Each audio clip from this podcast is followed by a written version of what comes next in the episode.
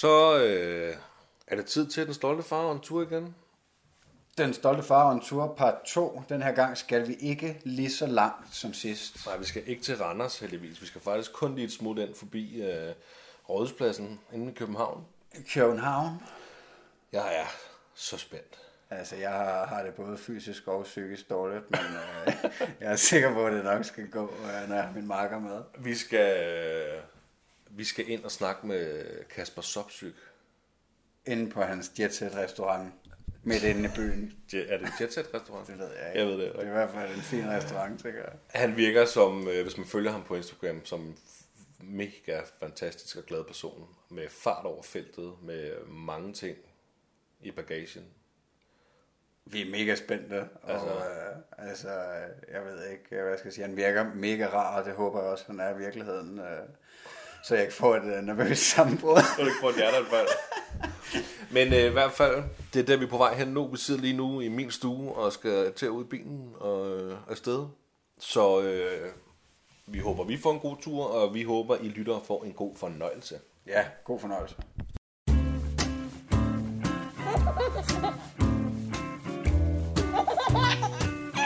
Det stolte far.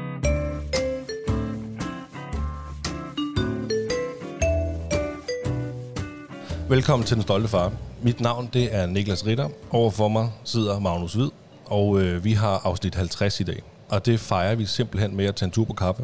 Og når man siger kaffe, så siger man også Kasper Sopsyk. Kasper, velkommen til. Tak. Og tusind tak, fordi vi må komme ind på din restaurant. Ja, Det er- selvfølgelig. Det er at tage mig lidt ud af komfortzonen. Jeg kan godt sige, at fjerne mig fra kælderen, og så uh, tage mig herind, hvor der er musik, og uh, muligvis også andre mennesker. Det er i hvert fald nemmere at få fat i mig, hvis man kan gøre det herinde. Jamen, det er en kæmpe fornøjelse. Kæmpe ære. Øh, vi skal jo snakke med dig, ikke fordi du er, du er far til smørbøffen, du er far til, jeg vil næsten sige, du er far til kaffe, og du har lavet så mange andre ting, men det er jo ikke derfor, vi er her. Vi er her, fordi vi skal snakke om dit virke som far og mm. dine børn. Altså, fantastisk. Ja. Det er jo meningen med livet. Øh, kan du ikke starte med at fortælle lidt om dig selv, Kasper? Uh, Kasper Sopsyk, 34 år, øh, kok, familiefar på deltid, kan man vel næsten kalde det, når man er så meget øh, væk fra hjemmet, som jeg er. Øh, jeg har tre piger derhjemme. En kone, Heidi, og øh, to banditter, Frederikke og Josefine. Hvor gamle er børnene? Josefine er 4,5, og Frederikke er halvandet. Halvanden. Altså, hvis man følger dig på Instagram i hvert fald, så øh, deler du meget ud af, af din familie, og især dine børn. Mm. Og det er jo en kæmpe fornøjelse at Tak. følge med i. Tak. Det er nogle skønne børn, du har. Men jeg tænker lige, inden vi springer helt ud i det der øh, farrolle, så lad os prøve at trække tiden en lille smule tilbage til før du blev far. Jeg kan ikke lade med at tænke på, øh, når man er en travl mand som dig i kokkelivet, om, om man så skal planlægge det at få børn, eller om, om det bare kommer. Altså, hvordan har I... Var det planlagt, at I skulle have børn? Jamen, vi havde prøvet lang tid, uden det kunne rigtig lykkes. Øh, så fik lidt hjælp, og så hjalp hjælpen ikke, og så fik vi barn alligevel. Øhm, men jeg tror, som mand er man aldrig klar, og der er aldrig rigtig noget rigtig planlægning, du ved. Det er en, man har en kvinde derhjemme, der gerne vil have børn, og så følger man ofte med, hvis man elsker personen. Øhm, og min kone vil rigtig gerne have børn. Og jeg har altid, jeg, har, jeg er, hvad hedder sådan noget, skilsmissebarn. Så det har aldrig rigtig været noget, der fangede mig. Altså, jeg elsker børn. Har altid, hvis vi er til familiefester, så sidder jeg altid sammen med børnene. Øh, for jeg synes, det er hyggeligst. Men, men jeg har altid haft så travlt, at jeg har ikke set mig selv i, hvornår er det, jeg skal have barn. Altså, det kommer, når det kommer. Jeg kan godt jeg tænker, at det kan være svært at forestille sig, når man altså pisker rundt og arbejder lidt mere end 37 timer om øh, ugen, at, øh, at det så er svært at forestille sig at øh, sidde der og holde i hånd derhjemme. Og, Det er, altså til dem, der ikke har børn, hvis I lytter med, hele jeres liv bliver vendt på hovedet. Altså, sådan er det. Øh, og især hvis man er arbejdsnarkoman, som jeg er, så er det, det er svært at ville. Jeg vil jo alt, hele tiden. Alle ting.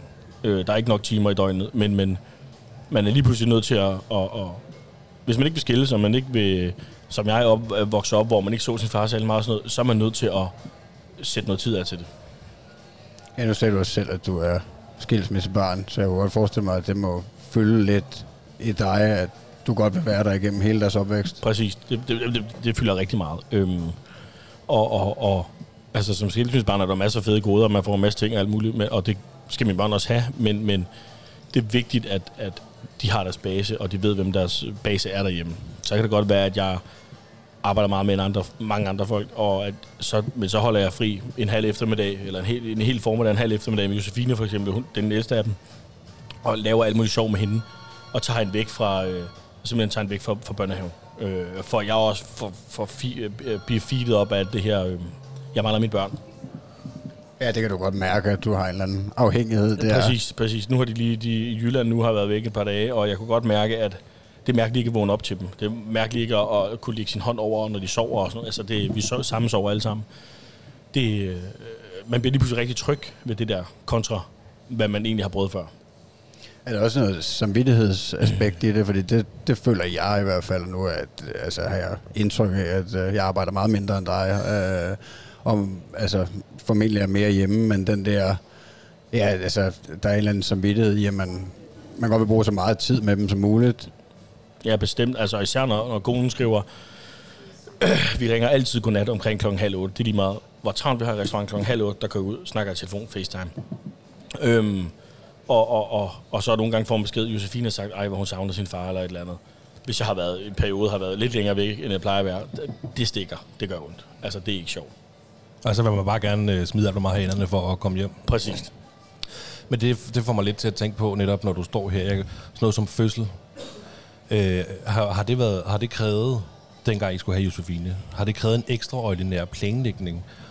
Eller har du frygtet lidt, og oh, nu ringer telefonen, nu er baby på Altså, vej, eller hvad fanden? Første, første blev født på Marienløs lige i julesæsonen, hvor vi, øh, og selvfølgelig en weekend, hvor vi havde hammerne travlt. Øh, så der var vi ops på, at, at der kunne ske noget, og vi gik lidt over tid og sådan noget, men, men, men jeg er jo altid på arbejde i hovedet, lige meget om jeg sidder til et bryllup, eller jeg er til mit eget bryllup, eller så kører min hjerne fuldstændig altid på en ny ret. Hvad kan jeg gøre for at udvikle det?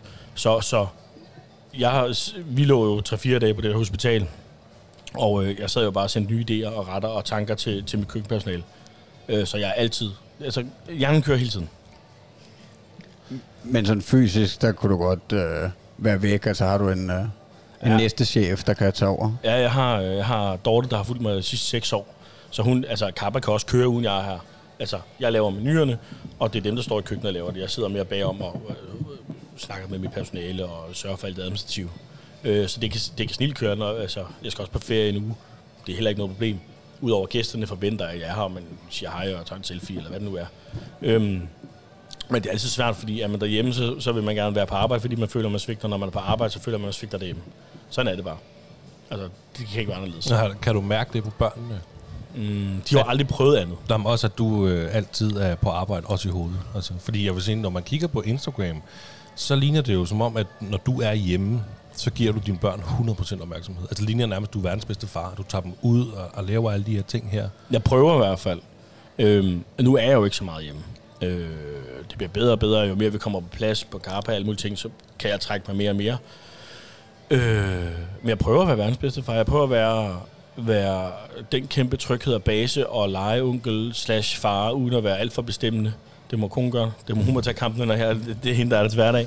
Øhm, og jeg er også ham, der kommer hjem og bryder deres rutiner, fordi de har nogle faste rutiner, og jeg er pisselig glad. Altså, det, hvis jeg kommer hjem, altså især da de var helt, helt små, når jeg kommer hjem klokken 12 om natten, så skal jeg nu så kysse og musse, og så kan det godt være, at de er vågne de næste to timer, og jeg falder i søvn, men øh, undskyld til alle kvinder, jeg kommer til at sige det, men jeg er faktisk pisselig glad. Jeg skal se mine børn, jeg skal nusse, jeg skal kysse, jeg skal kramme, jeg skal alt det her, fordi det har jeg ikke fået i løbet af en dag, fordi der var behov for mig et andet sted.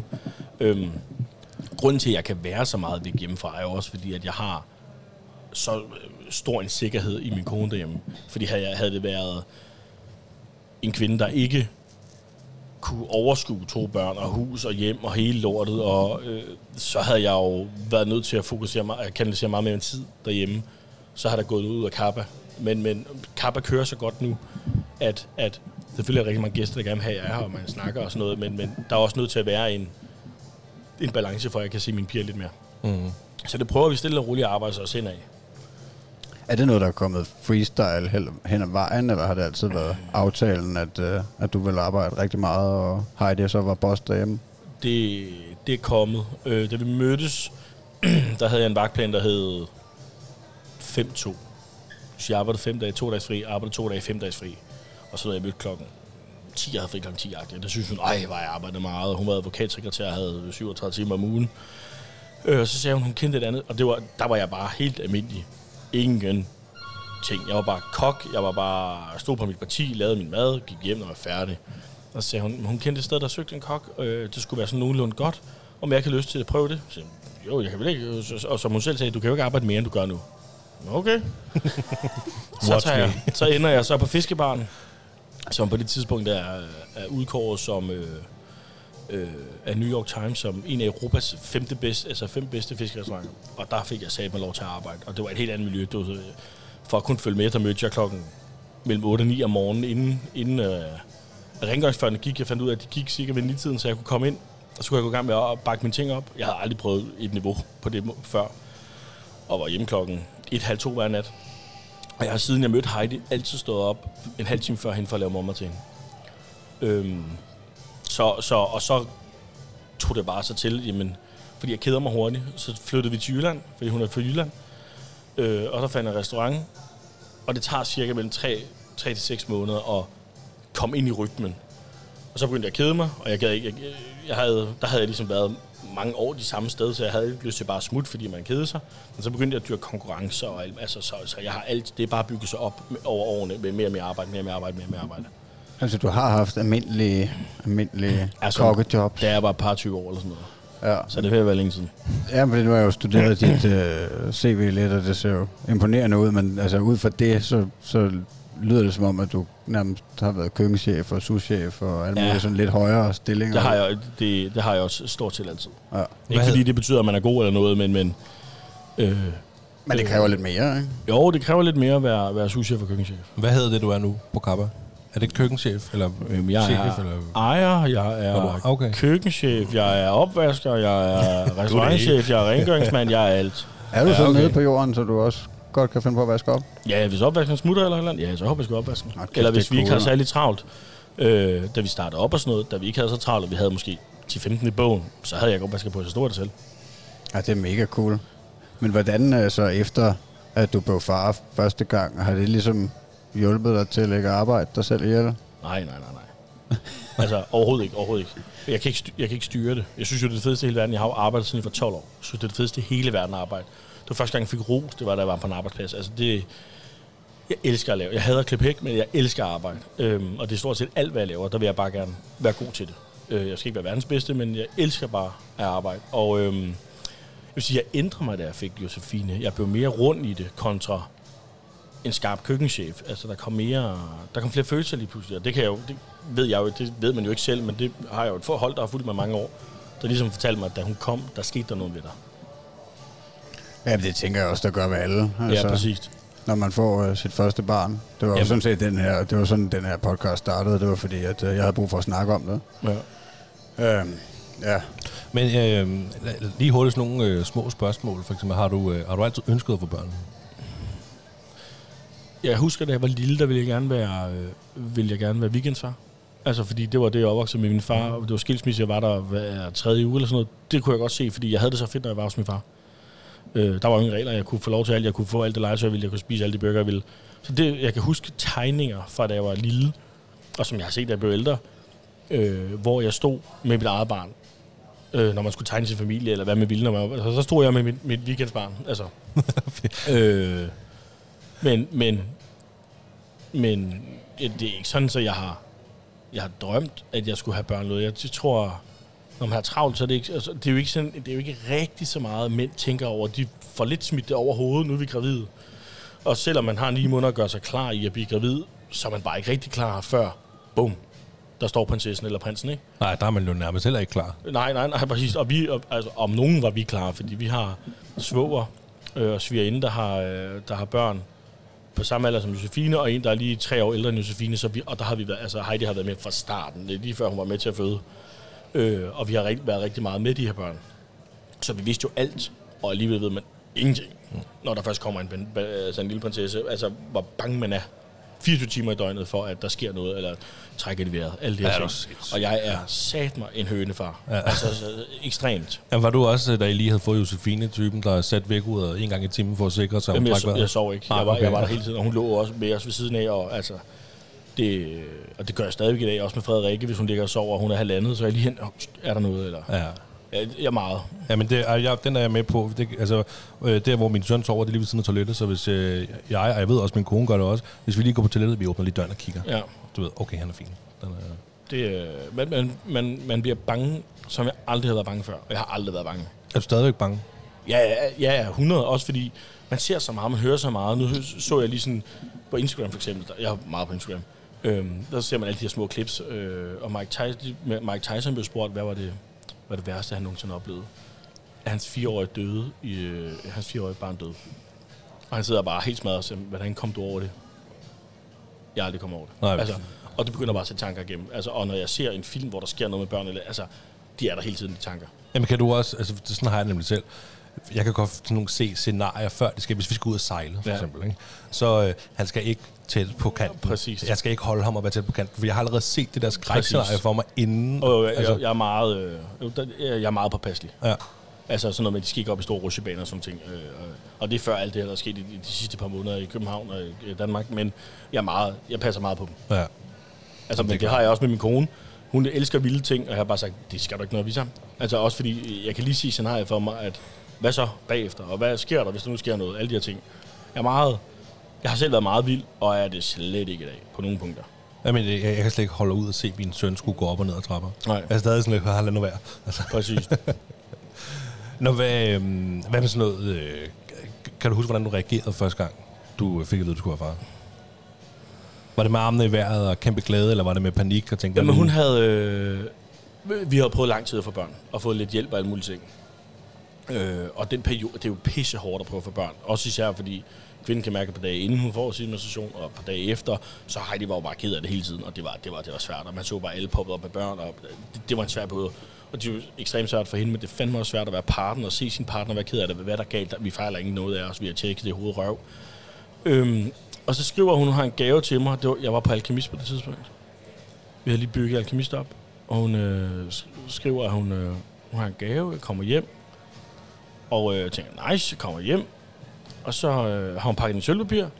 Og ligner Rittersport. Jeg tænker, konge, mand. Pebermynte Rittersport og en kold cola. Det er fandme livet, det her, mand. Hun sidder på bordet, og jeg tænker, du er aldrig så sent op. Det må fandme være en god gave, det her. Og så pakker jeg den ud, og fatter, øh, jeg har bare den her, det er sgu da en Rittersport, hvad fanden er det der for? Jeg har sgu da aldrig set sådan en pissepind før, og jeg tænker, hvad fanden er det her for noget? øh, og jeg står, det, der går altså lige sådan, det føles som 25 minutter, men der går nok lige, der går nogle sekunder, før jeg tænker, er, det rigtigt? Så, men så begynder tankerne, okay, er vi klar? Kan vi det her? Hvad så? Jeg arbejder meget. Så begynder alle tankerne også lige, altså, man, jeg er ikke bygget til at være lykkelig. Jeg kommer aldrig til at blive glad. Sådan er jeg ikke som menneske. Jeg er glad i, i momentet, og så falder jeg tilbage til Kaspers verden. Der er altid et eller andet. Det, det må aldrig være for godt, for det bliver det for godt, så rammer det i røven igen. Og det overrasker mig alligevel, for du virker... Jeg kender dig kun via din Instagram, det skal jo, jeg kender dig overhovedet ikke på andre måder, men du virker bare som det mest raske og, og gladeste Jamen person. det er jeg også, altså. men jeg er aldrig sådan rigtig glad i maven. Det, det, og jeg har sådan spekuleret meget over det sidste, altså, de sidste mange år. Min mor er det heller ikke, min morfar er det heller ikke. Altså, jeg tror, vi er mere sorterer på mange punkter. Jeg er meget, meget glad, jeg er meget positiv. Jeg, jeg elsker alle mennesker, indtil de gør noget forkert. Men, men så begynder man, altså, da vi får da jeg får at vide, nu skal vi have et barn. Fantastisk, så begynder okay, er vi klar? Har vi penge til det? Altså, så begynder alle de der overlevelsesinstinkter, jeg har i kroppen, bare at, at, at trække ind. Og det, øh, og det gør jeg med alt. Altså, øh, og jeg har ekstremt høj ADHD, så det er ligesom, at, at nu skal vi på ferie. Fint, kongemand. Så har jeg allerede gennemlevet ferien i hovedet. Så når vi kommer til det, Nå, jamen, jeg har været her, uden jeg har været her. Altså, og det samme var det med, med fødslen og sådan nogle ting. Fødslen var klam, men altså, det er så, hvad det er. Der var det, jeg kan forstå, at du var med til fødslen. Ja. Ja, jamen, det var, det var en forfærdelig oplevelse. Det var... Var du så også det anden gang? Eller havde ja, du tænkt, det ja, ja, skal ja, jeg ja, bare men det var ikke? det var, at jeg var jo kraftet mig lige så meget læge, som sygeplejerskerne var. Øh, Jeg stod og holdt ben og sådan nogle ting. Og og jeg, jeg, jeg kan huske fra barnsben, jeg har set en eller anden film, hvor moren dør. Ah. Og øh, det sad bare i mig. Og lægen siger så, der er meget blod. Og lige pludselig, bang mand, så står der bare ni læger inde hos os. Og, øh, og Josefine, jeg, jeg fik at vide, at når Josefine kom ud, skal hun sige noget, hun sagde ingenting. Og Heidi kunne slet altså, øh, og hun røg over på et eller andet sted, og jeg, jeg skulle bare være sej. Jeg var nødt til at være øh, macho, altså. Så jeg er færdig med Heidi, skynder mig hen til Josefine. Øh, og Heidi bliver syet og lukket, og de skal finde ud af, hvor alt blodet kommer fra og alt det her. Og øh, Josefine, hun siger ikke noget, der, altså, det føles bare som en evighed. Der går måske halvandet minut, før Josefine siger noget, og de sidder og giver en på kunstig åndedræt, og jeg er bare sådan, hvad fanden er der foregår? Der kommer gang i hende. Jeg tager en de første halve time. Heidi skal lige sunde sig i gang alt det. Jeg har Josefine de første halve time op hos mig. Hun kommer så ned til Josefine, eller til Heidi. Da Heidi så får Josefine, øh, og hun bliver lagt til alle de her ting, der går ud på lukket og så står tuder på. Jeg har aldrig været så presset i mit liv før. Og så du ventede simpelthen med at tude til, øh, Jeg, du lige min, kunne krop, alene, min krop og min hjerne, altså, jeg, jeg, er, jeg er så meget chef. Jeg har altid været chef. Altså, da jeg startede i køkkenet, der, var, der gik der ikke lang tid før, at jeg havde styr på, jeg kunne ikke finde ud af at koge, jeg kunne ikke finde ud af at stege, jeg kunne ikke de her ting, men jeg vidste bare, hvordan alle systemerne var. Jeg var selv med til at sætte min i stang, at der var jeg 15 år. Jeg har altid været, jeg har altid haft den der, jeg har altid haft chefrollen. Øhm, så så når, når det går rigtig galt, så kan jeg øh, bevare det køligste overblik at all, og bagefter, der knækkede jeg fuldstændig sammen. Altså, jeg var helt smadret. Og jeg kunne heller ikke til, at gøre det for lang tid, fordi Heidi lå derinde med en helt nyfødt, og Heidi kunne slet ikke overskue noget på det tidspunkt. Ikke fordi, at fødselsdepressionen lå med, det var bare, det var, det var ikke den fødsel, hun havde regnet med, hun skulle have. Ind og så være om dem bagefter, ikke? Det lyder jo som en ja. sindssygt traumatisk Jamen, det, det, var, det var ikke sjovt, det var det ikke. Det var, øh, det, det var, det var grænseoverskridende. Øh, og så har vi på nogle feberkramper og sådan noget, hvor hun feberkrampede 43 minutter efterfølgende. Og Det, altså, ja, der, der var jeg sikker på, at hun var død. Heidi står tuder, jeg holder om hende. Der står jeg ved ikke, hvor mange læger, jeg er bare på, hey, prøv, prøv nu at gøre sådan her, prøv nu at gøre sådan her. Og jeg var, jeg var bare nødt til at være iskold. Og så fik de så gang i men med normal feberkramper, men ikke mere end 3-4 minutter. Så 43 minutter eller 42 minutter, hvor hun bare ligger, og der var læger alle steder, og hun, bare, hun gik bare ud som lys, og vi kunne ikke få, få gang i hende eller noget som helst. Det, det, det sætter i hvert fald livet perspektiv. Kunne, kunne du slippe det efter fødslen, efter alt var kommet på plads? Kunne du så slippe den der øh, ja, traumatiske oplevelse? Ja, for så er det godt igen. Ja, så, så- er alt, øh, det vil altid sidde i kroppen. Ja. Men det er ikke noget, jeg tænker over sådan i dagligdagen, men, men det har nok været med til at gøre, at jeg er ekstremt overbeskyttende. Øh, hvis Heidi skriver, at pigerne er feber, nu prøvede vi to gange feberkramper med Josefine, og når Heidi skriver, at de er feber, så skriver jeg med det samme, skal jeg komme? Ja. Altså også fordi, det sidder, Heidi har været der begge gange, og det sidder ekstremt meget i Heidi. Øh, og jeg synes jo heller ikke, det er sjovt. Altså, hvad, hvad sker der? Det er lidt ligesom, jeg siger ikke, det er det samme som, som når der er nogen, der dør, men det der med, at får at vide, din mor og far har, har ikke lang tid igen. Kom ud på hospitalet. Jeg har det lidt på samme måde, når jeg hører ordet feber, eller sådan, generelt med mine børn. Altså, det er det vigtigste for mig. Jeg vil tage en kugle for dem ja. øh, til hver en tid. Og jeg vidste også, hvis det stod mellem valget at mig og Heidi skulle dø, og nogen skulle passe børnene, så tog jeg dem på stedet. Altså, de betyder alt for mig. Jamen, øh, jeg, kan, jeg kan godt... Øh, jeg, jeg tror, mange fædre har det på den måde. Jeg har det også. Altså, jeg, det, jeg, det, det er meget bedre, at min kone og Eddie, min søn, øh, er sammen, så kan jeg godt gå i graven. Altså, Præcis. Det, det er meget vigtigt, at han har sin mor, fra hvor han har sin far. Ja, sådan har, sådan har jeg det også. Ja, mor er sgu også vigtigst på mange punkter, ikke? Især nu. Ja, især du, når de er små. Altså, altså har du også den, bliver du også meget afvist af pigerne? øh, Jeg vil ja, især, jo, især Josefine. Øh, hun, hun er pisse selv, det der, det er hun bare blevet så hurtigt. Altså, det er helt sindssygt. Øh, og hun vil faktisk bare helst have, hvis hun skal have nogen, så tager hun mor. Øh, men igen, hvis jeg er hjemme i lang periode, så bliver jeg lige så god som mor. Altså, okay. på en ferie, eller øh, hvad det er, så går det lige et par dage, bum, så er jeg lige så vigtig. Men jeg bliver også straffet, især da Josefine var mindre, bliver jeg straffet, hvis jeg kan hjem et stykke tid. Altså, jeg har, siger, hun var kun om morgenen, og ikke er hjemme en, en 4-5 aftener gang, så er jeg fremmed for, når jeg kommer hjem igen. Hvordan, øh, hvordan reagerer du på sådan en situation? Jamen, hvordan tager du det? Det var færdigt, og, og, og jeg kan også godt blive totalt frustreret op i hovedet, og, og, og, og gå ud og sparke til et eller andet ud i skuret eller et eller andet, fordi jeg fatter det ikke, hvad fanden er det, der foregår, men det er jo klart, det er jo hendes hverdag. Hendes hverdag er jo mor og hende, og det der nu sker, og så kommer jeg bare lige pludselig ind og swiper det hele væk, så det er jo forståeligt. Det, sådan har vi det jo også selv jo. Ja, hvis vi og mor lige pludselig flytter ind, så tænker man også, Jesus. altså, øhm, Ja, det gør hun forhåbentlig ikke. Nej. men, men, men det er jo hårdt at blive afvist, og især det, man elsker allerhøjst i hele verden. Øh, øh, og det er jo bare... Jeg kan godt forstå det. Jamen, det, du har det ikke sådan, for det, det, vi, det snakker vi om i et, i et andet afsnit, vi har haft. Det der med, fordi vores børn har det også på samme måde. Altså, det er kun mor, der dur. Ja. Ikke? Og vi arbejder jo ikke på samme niveau, som du gør.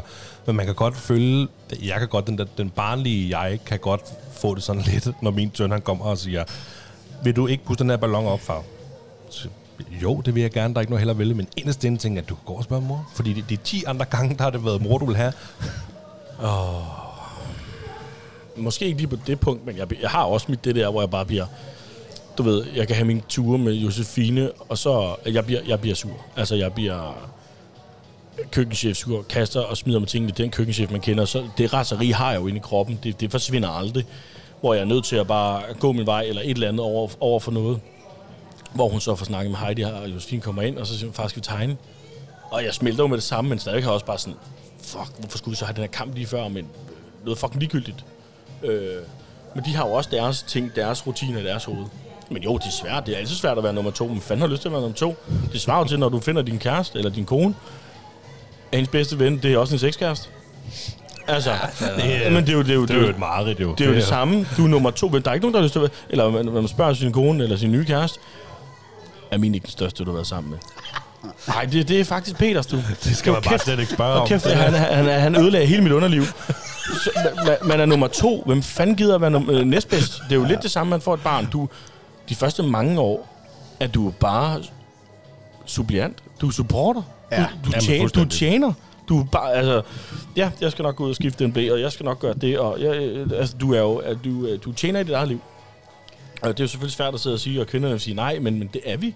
Altså, det, det er jo bevist, at, at når, når børn bliver det ældre, så begynder far at være sjov også, og så er far også god nok og alle de her ting, men de, de første par år, eller fire, fem, nu er vi på fire år med Josse, der er vi bare ikke, der er vi nummer to.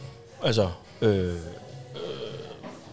Jamen, det giver god mening, så når jeg følte især, altså, hvad skal vi sige, babytiden, ikke? Der, der følte jeg mig virkelig som en servant. jamen, altså, der, der er du bare tjener. Øh, men, men ja, ja, Godmorgen, det, kan du ikke lige gå ind og skifte blæ, og stoppe med at skifte blæ? Altså, hent lidt det her, gør lidt det her. jeg synes, det gengæld det fedeste i hele verden var at skifte blæ på Josefine. Der havde vi bare mig og hende. Og det var lige meget, om jeg lige var kommet hjem fra arbejde, lige var faldet i søvn. Kasper, tager du blæen? Selvfølgelig.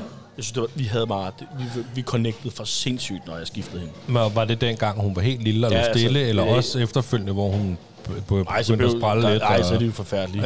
øh, men den der helt, helt spæd, bare... Jeg har altid skiftet Josefine. Hvis jeg kunne, så skifter jeg hende. Øhm, men den der, det der intime øjeblik, hvor man bare kan nusse og dufte, og bare nu og fjerne, og bare være os. Hun ligger og fryser lidt om vinteren, bare holde om hende og nu. Altså, fantastisk. Jamen, jeg er helt med. Altså, det, det, og det bedste i hele verden, det er bare at sidde sammen med sit barn. Ja, og, og det holde gider Josefine ikke. Og det gider hun hun ikke. hader at putte.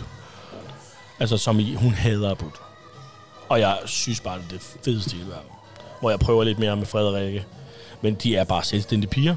Øh, så om der nogensinde bliver putteri med de to, det håber jeg, når de bliver ældre, fordi de er sat mig glade for det lige nu. Men er de meget ens, dine børn? Ja, fuld, godt fuld, din... Øh, øh, fuldstændig. Altså, når jeg ser billeder, billeder af dem, jeg kan ikke se forskel. Altså, det er stort set ikke forskel. Øhm, Frederikke er selvfølgelig lidt mere selvstændig i den alder, hun har kontra Josef, fordi øh, hun har en storesøster. Så vil man automatisk bare gerne leve, altså være lige så vild som storesøster. Så hun er, hun er lidt mere frygtløs. Øhm, men men der, der, de er meget, meget lige på alle punkter. men øh, nu, øh, nu, du har jo to børn. Nu var det vigtigt for dig at, at give Josefine en lille søster, eller en lillebror. Nu blev du selvfølgelig en lille søster. Jeg tror, det er vigtigt for Heidi. Jeg, t- jeg tænker ikke så meget. Det var vigtigt for Heidi, at de var to, så man ikke fik den der klassiske ene barn. Og, øh, øh, øh. Øh, og jeg ville aldrig være noget for uden i hele verden. Jeg kunne også godt leve med et barn. Det, det, det betyder ikke noget for mig. Men nu har jeg jo, nu har jeg jo mødt Frederikke, og hun har sin egen version, det er det fedeste i hele verden. Altså, jeg synes, babyer er det fedeste i hele verden. Jamen, jeg, godt, men jeg vil faktisk også spørge om, nu lød det som om, den var rimelig traumatisk, den første fødsel, så kunne man godt være lidt betænkelig ved at kaste ud i, Nå, en så, til, så, så, bliver man også, så bliver man også bange for nummer to fødsel. Ja. Var det lige så traumatisk? Nej, nej, det gik... Altså, øh, lægen nåede ikke engang ind, men altså, hun kræftede mig ude. Øh, det var konge. Ja, det var altså, drømmefødselen jo. Det var... Øh, tju, tju. så, så skal I hjem igen. Okay, tak, hej. Så kører vi hjem og spiser en burger. Øhm, men, men, men, men nummer to var, var meget, meget nemt. Der glæder, man mig, der glæder jeg mig, jeg glæder mig selvfølgelig til, at en baby, men lige så meget for at se Josefine reaktion på, nu kommer der en, en baby. Ja, det kunne jeg godt forestille mig var det helt store. Altså, jeg har, jeg filmet hendes første øjeblik med hende. Øh, jeg har aldrig set noget, som jeg ikke siger for ikke gås ud nu. Altså, hvordan hun kommer hen sådan, og sådan helt undrende i ansigtet og begynder at kigge lidt og sådan, og så smiler hun, og så Ja, det er min lille søster. Altså, helt magisk. Den ligger også inde på min, øh, på min Instagram. Det var fuldstændig. Det er for sindssygt. Jamen, det er, det er, når, vi har også planer om at få nummer to på et tidspunkt. Og det er også lige præcis det der. Altså, det er nærmest st- større at se min søn blive storebror, Ja. end mig blive far igen. Altså, det... øh, Og det er faktisk kun nu, nu hun halvandet, ikke? Nu er Frederik er begyndt at blive sådan rigtig irriterende med. Josefine er total OCD, sætter tingene op på lige rækker, ligesom hendes mor fuldstændig skal se snæv, og Frederik han kommer bare hen, vælter hele lortet og Josefine bliver pænt. Det er først nu, at, at Josefine begynder at sige fra over Frederik, fordi ellers var hun bare et barn. Nu hun er bare, som Josefine siger, en tumling. Og så øh, kan hun godt tåle at, at få lidt hug tilbage, ikke? Øhm, men, men, men, øh, at se, altså at blive far nummer to gang, det, føler, det tænker man, nå ja, det er nummer to, hvem fanden har ikke, øh, det er lige så vildt. Altså, man elsker barnet lige så meget. Men, men, men det der med at se søskende, hvordan de reagerer, det er fuldstændig magisk. Jamen, det, det er noget, vi kan se frem til. Det er helt sikkert. Så det kan du godt anbefale at lave en til dig. Ja, men det der, folk siger, at det er meget nemmere at få to børn. Fuck jer, der nogensinde har sagt det til mig. overhovedet fucking ikke. Nu skal du ikke skræmme os, jo. Det er overhovedet ikke nemmere. Det er, fordi, hvor gammel er jeres barn? Ja, øh, min han er to, lidt over to år. Ja. Jeg er lige ved at blive tre. Ja, I har fuldstændig glemt, hvordan det her baby. Ja, Tro det- mig. Mm. Vi, altså, vi kunne ikke huske det. Vi stod sådan, øh, det, nå ja, det kunne vi jo næsten godt lige huske. Man har glemt alt. Alt. Og så er det jo ikke bare en gang igen. Vores barn har sovet. Altså Josefine sovet fra dag 1 mellem øh, 10 og 12 timer. Så, så er det lige pludselig om lidt. Giv mig lige to sekunder. Ah, det er fint, det er fint. Øhm, øh, man har glemt alt, hvordan det er at have et lille barn. Og øh, man skal lige pludselig tage højde for to små børn. En baby og stadig en lille, lille barn. Og øh, det er bare pisse hårdt, mand. Og så er lige pludselig det der med, at man lige får nogle rutiner, nu skal man til at øh, fuck dem op igen. Det er pisse hårdt. Og hvis folk siger, at det er nemmere at få øh, nummer tre, så fuck jeg også. Altså, jeg kunne, jeg, kunne godt, jeg kunne godt frygte det der med opmærksomheden. Altså, man skal sørge for at give dem begge to lige meget opmærksomhed. Ja, det var, Og især det, i, i starten, den det, lille... det var og Heidi meget ops på, så jeg havde meget Frederik. Okay. For at Josefine ikke mistede mor. Så var der perioder, hvor mor var nødt til at amme eller et eller andet. Så må Josefine sidde ved siden af, men, men øh, Heidi var meget, meget ops på, at, at nummer et og nummer to, altså øh, med om Josefine fik al opmærksomhed, al den kærlighed, som hun har fået til at, til at starte med. Men der bliver automatisk kommer der til at være noget deleværk det, øh, på, på, på den side. Det kan ikke være anderledes. Nej, det er også meget forskellige behov, ikke, når de er i altså, når det er halvanden og fire og halvt. Ja. Så er lige nøjagtigt tre år imellem. Præcis. Ja, altså, men, men alle de der praktiske babyting og sådan noget, var du ikke bedre til det anden gang?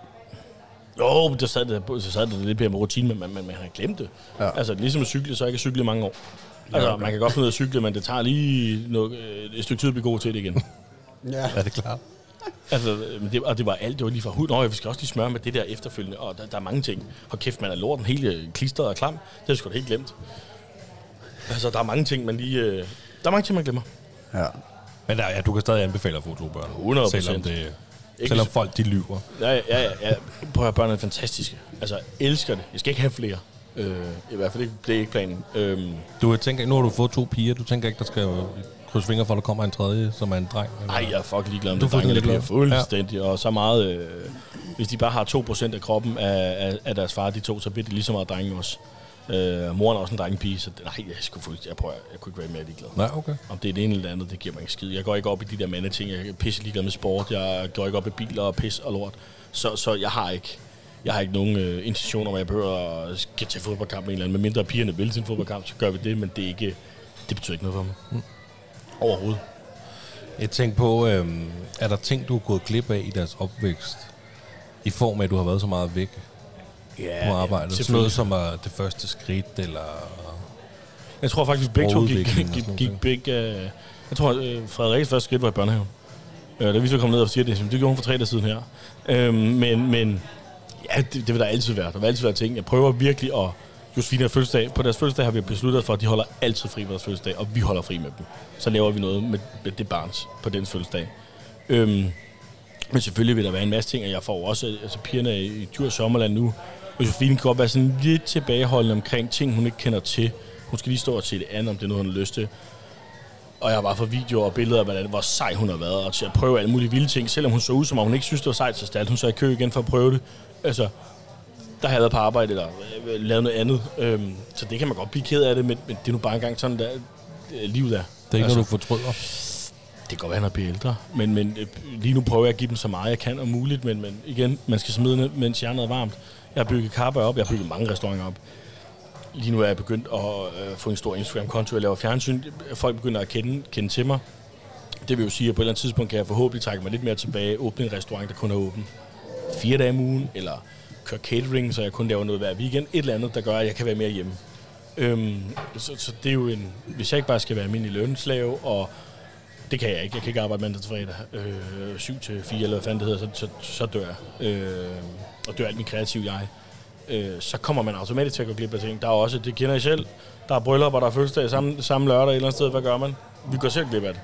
Ja, ja, det er altså, så kan det godt være, det er hårdt, at det er ens børn, men, men så prøver jeg at, at genvinde den der ting så meget som muligt på andre tidspunkter. Ja, det virker også som om, at Og- det klarer du rimelig og, godt. Og det nytter heller ikke noget at sidde og sige, at jeg nåede ikke det der med dem, fordi at, Ej, jeg skulle det der i stedet for. Altså, jeg, jeg kan ikke nå alt, og jeg prøver virkelig at nå alt. Men der er bare nogle perioder, hvor jeg er nødt til at... Og, og, og, eller der er bare nogle ting i livet, hvor man bare siger, det er sådan, det er. Så går du ind i det.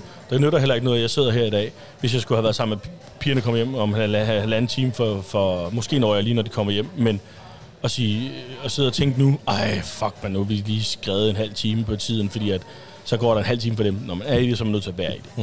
Og så må, man, enten, så må man sige, "Men så skal jeg ikke nogen ting, så skal jeg kun arbejde og være sammen med familien, eller også, så tager man alt det, der følger med, og så må man lade være med at have dårlig samvittighed. Jeg kan da også godt forstå, hvis du altså, fyrer den af nu og, og, og prøver at, øh, at blive økonomisk uafhængig på sigt, altså fordi det vil jo også give en masse frihed i Præcis, fremtiden, når præcis, de bliver præcis. teenager. Og skal du så være, hvis de skal gå til fodbold, skal du så være fodboldtræner? Hvis Og det tror til jeg ikke, der er nogen forældre eller børn, der ønsker, at jeg overhovedet skal træne deres børn. Så er jeg ham der, der, der lige før nikker dommeren en skal, ikke? Øh, og banker de andre forældre. Øhm, men jeg kommer til at være der så meget som muligt. Altså, på alle punkter. Og jeg skal nok også være ham, der kører dem frem og til at være i byen. Og øh, øh, om jeg så kommer hjem klokken 4 om natten, fordi jeg har haft en sen vagt, jamen så sover jeg i stolen, mens jeg sidder og ser, de spiller fodbold eller håndbold, eller hvad de gør. Altså, jeg vil være der så meget som muligt. Øh, hele, gennem hele deres liv. Ja, fedt, mand. Hvad hedder det? Hvad er det sjoveste, du, øh, du synes, øh, du laver sammen med pigerne nu? Når fritiden er der, og ja, altså, I var så ikke så vilde med at køre i rutsjebaner? kunne Jeg er ikke, de er. Okay. Øh, hvad er det sjovt? Oh, jeg synes jo, alt er sjovt at lave med dem. Altså, øh, det er egentlig bare at se, hvordan de udvikler sig, og hvordan øh, Frederikke efterhæpper, og, og, og mine piger har jo for meget, meget lille alder, hvis de var sjove. Jeg synes, det, det, det, det lyder mærkeligt. Men Frederikke, hun er halvandet nu, hun ved jo, at hvis hun gør den her, så ved hun, at hun får grin også. Det synes jeg er ekstremt fedt at se.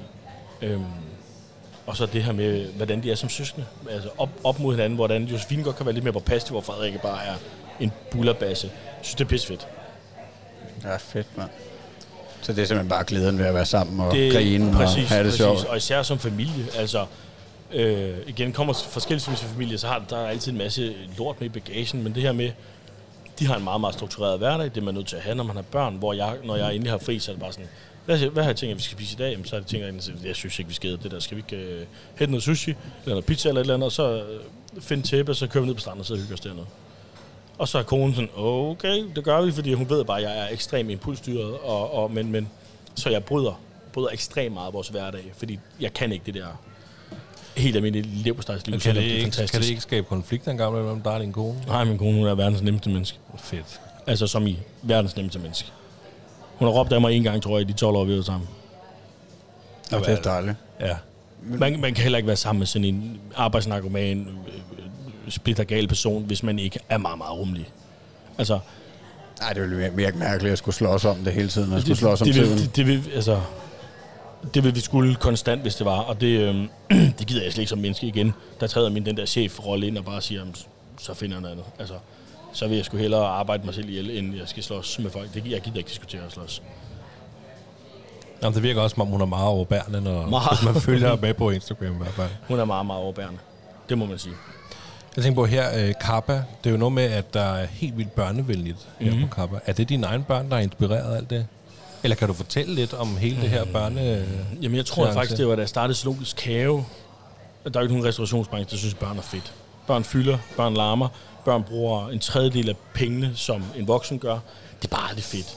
Øhm, men da jeg åbnede Zoologisk Have, restauranten derinde, så jeg hvor meget glæde det var egentlig at, at se de der børn bare tosse rundt og have fundet fed mad og servere noget fed mad til de voksne, og samme, samtidig at børnene fik nogen at spise. Øh, så det, har, det tog jeg simpelthen med herinde. Jeg synes, at, at, at, at det skal være en restaurant for alle. Jeg er meget til alle, for alle. Så skal der være plads til dem, og der skal være plads til børn. Er det så det bedste sted, man går hen og spiser i København, her det kapper med børn? Ja, men mindre man svæver til Jensens Bøfhus og noget, så er det, øh, så er det uden tvivl det fedeste restaurant. Det er jo den eneste restaurant, der rigtig laver noget for børn. Øh, så ja, 100 procent.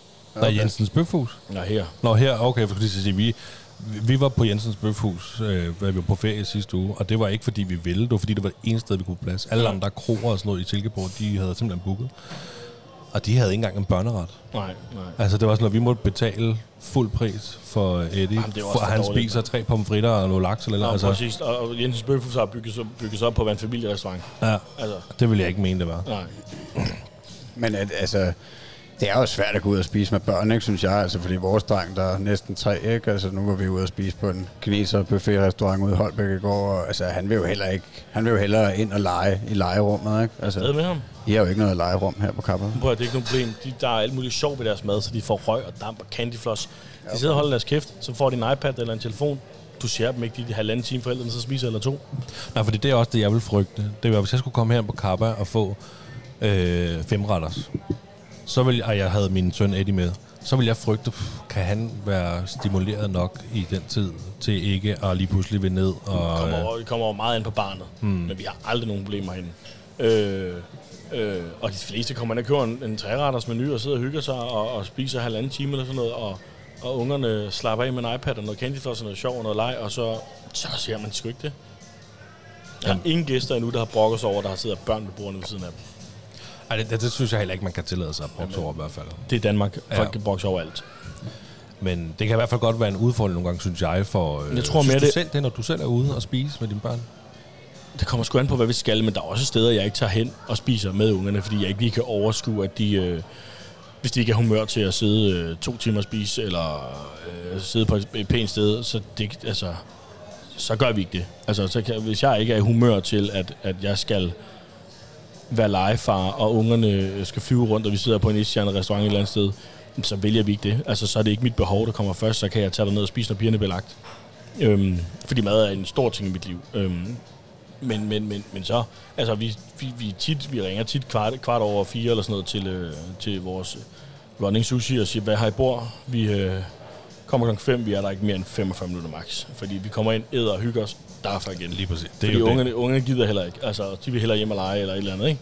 Det er bare fordi, jeg ikke gider lige at se på frikadeller den dag eller et eller andet. Men så kan de fem minutter, altså det er da også federe at bare sidde der, fem, eller ikke fem minutter, det er meget federe at bare sidde der 45 minutter, Præcis. og bare hygge sig i de 45 minutter, frem for at tvinge til at vi skal være her halvanden time, Præcis. og så er de sidste halve time, eller de sidste 45 minutter bare lort, fordi Ja, ja, altså præcis. ikke gider være Jo, jo, men vi har både Sticks and Sushi og så Running Sushi og sådan op hos os.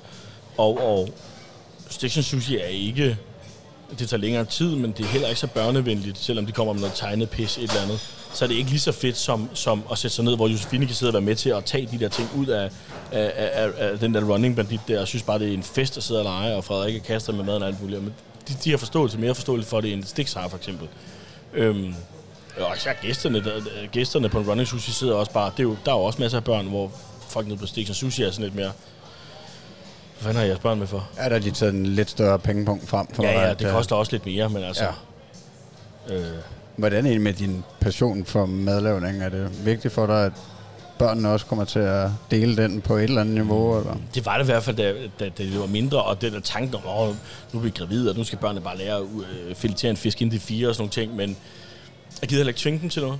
Øh, de er med på mine Instagram-videoer på madlaven, hvis de har lyst den dag. Hvis de har lyst, så er de ikke med. Nogle gange er de kun halv med på, på, på at lave en bolle, hvis det er det, de gider.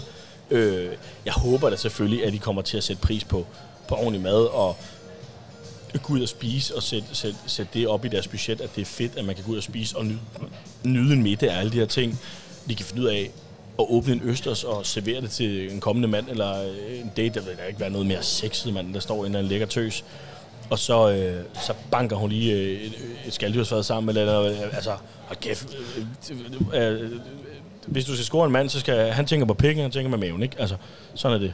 Øhm, så det ville da være konge af mine piger, eller inviteret far hjem og mor hjem på et tidspunkt, hvor, øh, hvor de nu bor, så flækker de selv i Østersen op. Det ville da være for sejt, eller står og griller en vakkel eller et eller andet. Det ville da være konge, men det, det er ikke, jeg håber det. Jeg tror også automatisk, når de ser passionen, og de spiser rigtig meget ud, mine piger, og elsker at være med i køkkenet, både her og, og derhjemme, så kommer det automatisk til, men gør det ikke fair nok, så gør det ikke det.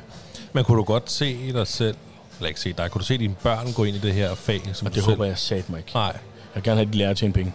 Ja, og bliver kloge. altså, det er jo kun idioter, der er i vores branche. Altså, det er jo også, vi, øh, vi kunne blive enten blive kriminelle, eller så kunne vi øh, øh, stille os i køkkenet, eller blive tømmer, eller et eller andet. Det er jo ikke fordi, at det er jo ikke øh, raketforskere, der står ude i køkkenet. Øh, det er jo banditter. Altså, Ja, men så alligevel kunne man da godt forestille sig, at man skal da... Altså for at smække sådan en øh, lækker femretters menu sammen. ja, ja, ja, ja, ja. Altså, ja. jeg kan lave lasagne og øh, hakkebøf, og så kan jeg ikke huske de tre andre retter, jeg vil smække på en treretter, altså, eller femretter. Ja, altså man kan sige, ofte for kvinder, der går ind i vores branche, så stopper de jo, når de bliver omkring 5-26, fordi så finder de en kæreste, de skal til at tænke på familie. Så det er næsten spild af, spild af, af uddannelsestid for dem for at gøre det, fordi at det er svært at finde noget efterfølgende, når man får sine børn, og især når man er mor. Og det er synd, fordi kvinder er fucking hardcore i køkkenet. Øhm, men det er jo nu engang sådan, rollerne ofte er. Øh, jeg, jeg vil hellere have, at de er pisse dygtige til at lave hjemmemad øh, og lave restaurantmad derhjemme, end at de går ind i branchen. Altså, fordi det, det, det er en hård branche, den er svær at, det er svært at blive i den som kvinde, da man lige pludselig får børn, og man forventer, at kvinden er hjemme, og øh, nu skal vi passe på med alle de her øh, gamle tanker, men det er ofte sådan, det er, det er kvinden, der, det er ofte kvinden, der stopper i vores branche, for at være mere hjemme og finder et kantinejob eller et eller andet, whatever, eller sejler helt om. Og så mænd, der øh, ofte er kokkemænd, oftere eller længere tid i branchen, selvom de får børn, end kvinderne er. Jamen, det slår mig også som et job, hvor det, det kræver offringer på det ene eller det andet. Jo, jo, det, jeg har aldrig holdt, jeg tror, jeg har holdt to fødselsdage på de øh, 34 år, jeg er i dag. Og jeg startede køkken som 15-årig. Jeg tror, jeg har holdt to gange min egen fødselsdag. Det interesserer mig heller ikke. Altså sådan, Altså, jeg tænker også, nu, nu, nu har du fået børn. Altså, det, sådan har jeg det med mig selv. Altså, jeg har det sådan, fuck min egen fødselsdag. jamen, jeg har, sådan har jeg altid haft det for Ja. min egen fødselsdag. Ja, okay. øh, og også har min mor fødselsdag den anden. Så, fuck det. Altså, jeg er på arbejde, det synes jeg er bedre. Øh, øh, så ja, der vil altid være en masse offringer. Men Nu sagde du også, du, du håber, de kom til at kunne lave god mad derhjemme, men øh, laver du gourmetmad derhjemme? Ej, jeg laver sgu... Det kommer lidt an på, hvad humør jeg er i. Men altså... Øhm, jeg laver nok... Hvis jeg selv laver maden, og ikke min kone, der laver maden. Hvis jeg selv laver maden, så laver jeg noget bedre mad, end man får nok normalt derhjemme. Og laver mange flere retter. Øh, så er det share food, og så er der en... Jeg kan ikke styre mig heller, fordi jeg, så vil jeg det hele. Øhm, men, men jeg står ikke med pincetter og pis, som jeg gør på restauranten. Det, det gider jeg ikke. Altså, vi har også alle sammen ulveteam og alt det her. Tingene skal gå hurtigere, og tingene skal være der. Men jeg, jeg laver god mad, når vi laver mad derhjemme. Hvad med råvarerne og sådan noget? Ligger det der meget på sinden, at, øh, at de skal have noget ordentligt, og det skal være økologisk? Og... Nej, jeg giver ikke en fuck for økologi. Og det gør du ikke. Ikke en skid. Kort og kontant, du. Hvorfor ikke? Jamen, fordi, prøv at høre. Læg to telefoner op mod hinanden. Og der, hvor, den, hvor de går sammen. Det, det forestiller dig, det er to marker, der ligger her. Sådan her. To marker. Det, der skiller dem, det er ikke engang en hegn. Det er bare, det her, det er min mark, det er din mark. Den ene kan være økologisk, den anden kan ikke være økologisk. Hvordan fanden, når du sprøjter den, der ikke er økologisk med alt muligt pis, det går der også ind og rammer den anden. Det, det tager jeg sgu ikke. Og så købe økologiske appelsiner for øh, Spanien, der bliver transporteret op og alt muligt. Det, så, altså, det går jeg ikke op i. Så er det mere med, jeg vil sgu hellere ud og, og købe øh, ting, der ligger tæt på mig. Altså hos en bondemand og alle mulige ting, så der ikke er blevet brugt, jeg ved ikke meget, brændstof og sådan noget, men det andet, Så lokale råvarer, det er lidt mere dig Ja. end øh, økologi. præcis, 100 procent. Jamen, det giver jo super god mening, og det er jo også, øh, altså, det, jeg var lidt interesseret i at spørge om det, fordi jeg tænker, at, at du må vide lidt mere om os to, øh, hvor råvarerne kommer fra, og altså, Men, men, men mine unger får også øh, alt muligt slik, der er fyldt med alt muligt pis og lort og med røven. Det, det, det, så længe det er med måde. er du ikke så Altså, bange for sukker? Nej, får nej, sukker? nej, nej, nej, jeg er ikke bange for noget som helst. Altså, så længe de ikke bliver... Så længe det ikke er bare hver gang de vågner, de skal have en is, fordi så er det blevet for voldsomt. Men, men det, det skal, jeg, var, jeg var den far, der også tænkte, jeg skal bare lave små cubes øh, af ting, vi fryser ned, så kan de selv æde deres øh, øh, små selleri mos og sådan noget ting. Hold nu kæft, men det fik jeg aldrig gjort nogensinde. Jeg tror, jeg gjorde det en gang, altså de gad ikke engang æde lort. Altså, Jamen, er de kredsende, dine unger? nej, nej, Josefine er bedre øh, lidt mere på passelig, hvad hun og Frederik æder alt. Men jeg tror, det er sådan en periode, der er på alle børn. Så er det, nej, det gider ikke de spise. Så er der nogle dage, så gider hun ikke æde ost, og andre dage, så sidder hun ikke og laver andet end at spise smeltet ost. Så det er, jeg tror bare, det er sådan en børneting. Ja. Men de er ikke kredsende, altså de, de har smagt på alt, og Josefine har stået med store hummer og grisehoveder derhjemme, og vi har grillet og sådan noget, bare fordi at, ja, hun, så hun bliver lært op i, at mad er lækkert, og mad er sjovt, og mad er lejerigt. Men hun- hun har lidt dyre vaner, din datter, ikke? Fordi hvis man netop følger dig på Instagram, så har hun, jeg vil gætte på det nærmest en livret. Ja, hun er glad for kaviar. Ja, lige præcis. Det var det første, hun fik, da hun, fik, øh, da hun var for rigtig mad. Det var det første, hun fik, det var kaviar. Hun elsker kaviar. Frederik er pisselig glad, hun gider det ikke. Og det er jo dejligt. Det er kun en af dem, der er dyre. øhm, øh, og det var bare sjovt jo også. Da hun var to, fik hun to, to, år, to år, så fik hun 250 gram kaviardåse. Alle andre gav var fuldstændig lige meget. Hun satte sig bare ned, åbnede den, så hun bare og spiste. Ej, er det bladret. Altså, det, det, det, og det er jo bare, det er jo, det er jo sjovt for sin kokkefar, som mig at sidde og se. Ja, Øh, og dyrt også, tror jeg. Ja, Ej, det så kan, du har, jeg det har connection, Jeg kan få, jeg får det til en god pris, og når de ved det til min datter, så, så er det lige før, jeg nogle gange får det til en købspris, fordi de bare synes, det er sjovt. Øhm, men, men igen, så kører jeg ikke rundt i en stor Audi, og øh, jeg bor ikke i det rigtige kvarter og alle mulige ting, fordi jeg er pisselig glad for mig, at, at, at vi kan spise, og vi kan rejse, er det vigtigste, og pigerne har- har, hvad de nu vil have. Øhm, så behøver jeg ikke bruge, jeg ved ikke, hvor mange tusind kroner om måneden på en eller anden stor bil, eller det, det rører mig ikke en skid. Jeg vil hellere have, at vi kan gå ud og købe en dåse kamera, uden at skal tænke over det. Eller jeg i går, jeg har trænet for første gang med min tjener, det var rundt her, han, han, er, han er begyndt at træne mig, det var første gang i går, at jeg kan købe øh, sushi for 800 kroner til mig selv, jeg er helt alene, og så kan det godt være, at jeg kun spise fire stykker, og så kunne jeg ikke spise mere, fordi jeg var helt ødelagt. Men det er vigtigere for mig, end at jeg, øh, end jeg har det rigtige tøj på, eller det rigtige, øh, går til den rigtige frisør, fordi hun hedder et eller andet, han hedder et eller andet. Det er pisse ligeglad med. Jeg kunne ikke være mere ligeglad. Men nu, øh, nu sagde du lige, at du trænede, og det får mig til at tænke på, at du har været med i nogle tv-programmer, blandt andet Fem Fede Kokke, Mm. Præcis. og øh, alle mulige andre ting. Du er også Godmorgen Danmark Kok og alle de der ting. Altså, du er, en, ja, du er jo nærmest en kendis. Altså, det, det vil jeg jo mene. Altså, folk, bliver du stoppet på gaden? Ja, Det gør du. ja. Påvirker det dine børn på nogen måde? Har de nogen idé om, øh, i hvert fald måske mere din øh, ældste datter? Nej, hun har ikke en idé om noget, så hun spørger, hvem var det far? Siger, det ved jeg ikke. Det er bare og En godt sød mand eller en sød dame. Ja, okay. Hun er ikke klar. Hvad med, når de ser dig? Bliver du ikke lidt stolt egentlig, når de... Øh, Jeg synes, det er hyggeligt, når jeg får, får screenshots eller billeder af, at Frederik og Josefine står og peger på mig, når jeg står i fjernsynet eller et eller andet. Øh, det er jo dejligt. men, men for mig er det jo bare et arbejde. For mig er det jo bare... Jeg er i Godmorgen Danmark, det er et arbejde, jeg elsker at formidle. Bum. Og så synes jeg, det er sjovt at være i fjernsyn. ja, okay. Så du oplever ikke øh, noget negativt med berømmelsen? Nogle øh, irriterende men det er, kun, det er kun kommet her det sidste. Jeg så her den anden dag, var der nogen, der havde lavet en fake profil på mig. Og det er stort set det første, jeg har oplevet noget. Ja, okay. Altså, så er man faktisk også først rigtig kendt, Ja. når man Altså- får lavet en fake profil. så du får ikke noget rigtig hate? Nej. Ej, det er ikke, fedt, Ikke, øh, jeg, jeg ytrer mig jo heller ikke om holdninger til noget som helst. Ej, du går ikke ind i politik? Og Nej, jeg går ikke i politik, jeg er pisselig med sport, jeg viser ikke, hvis jeg har et dyrt ur, eller... Jeg har ikke behov for at, at, at skulle ytre mig om en masse øh, holdninger til en masse ting. Jeg har holdninger til mine børn og min restaurant. Alt den er jeg ligeglad med. Ja, fedt. Så, så længe folk opfører sig ordentligt, så opfører jeg mig ordentligt.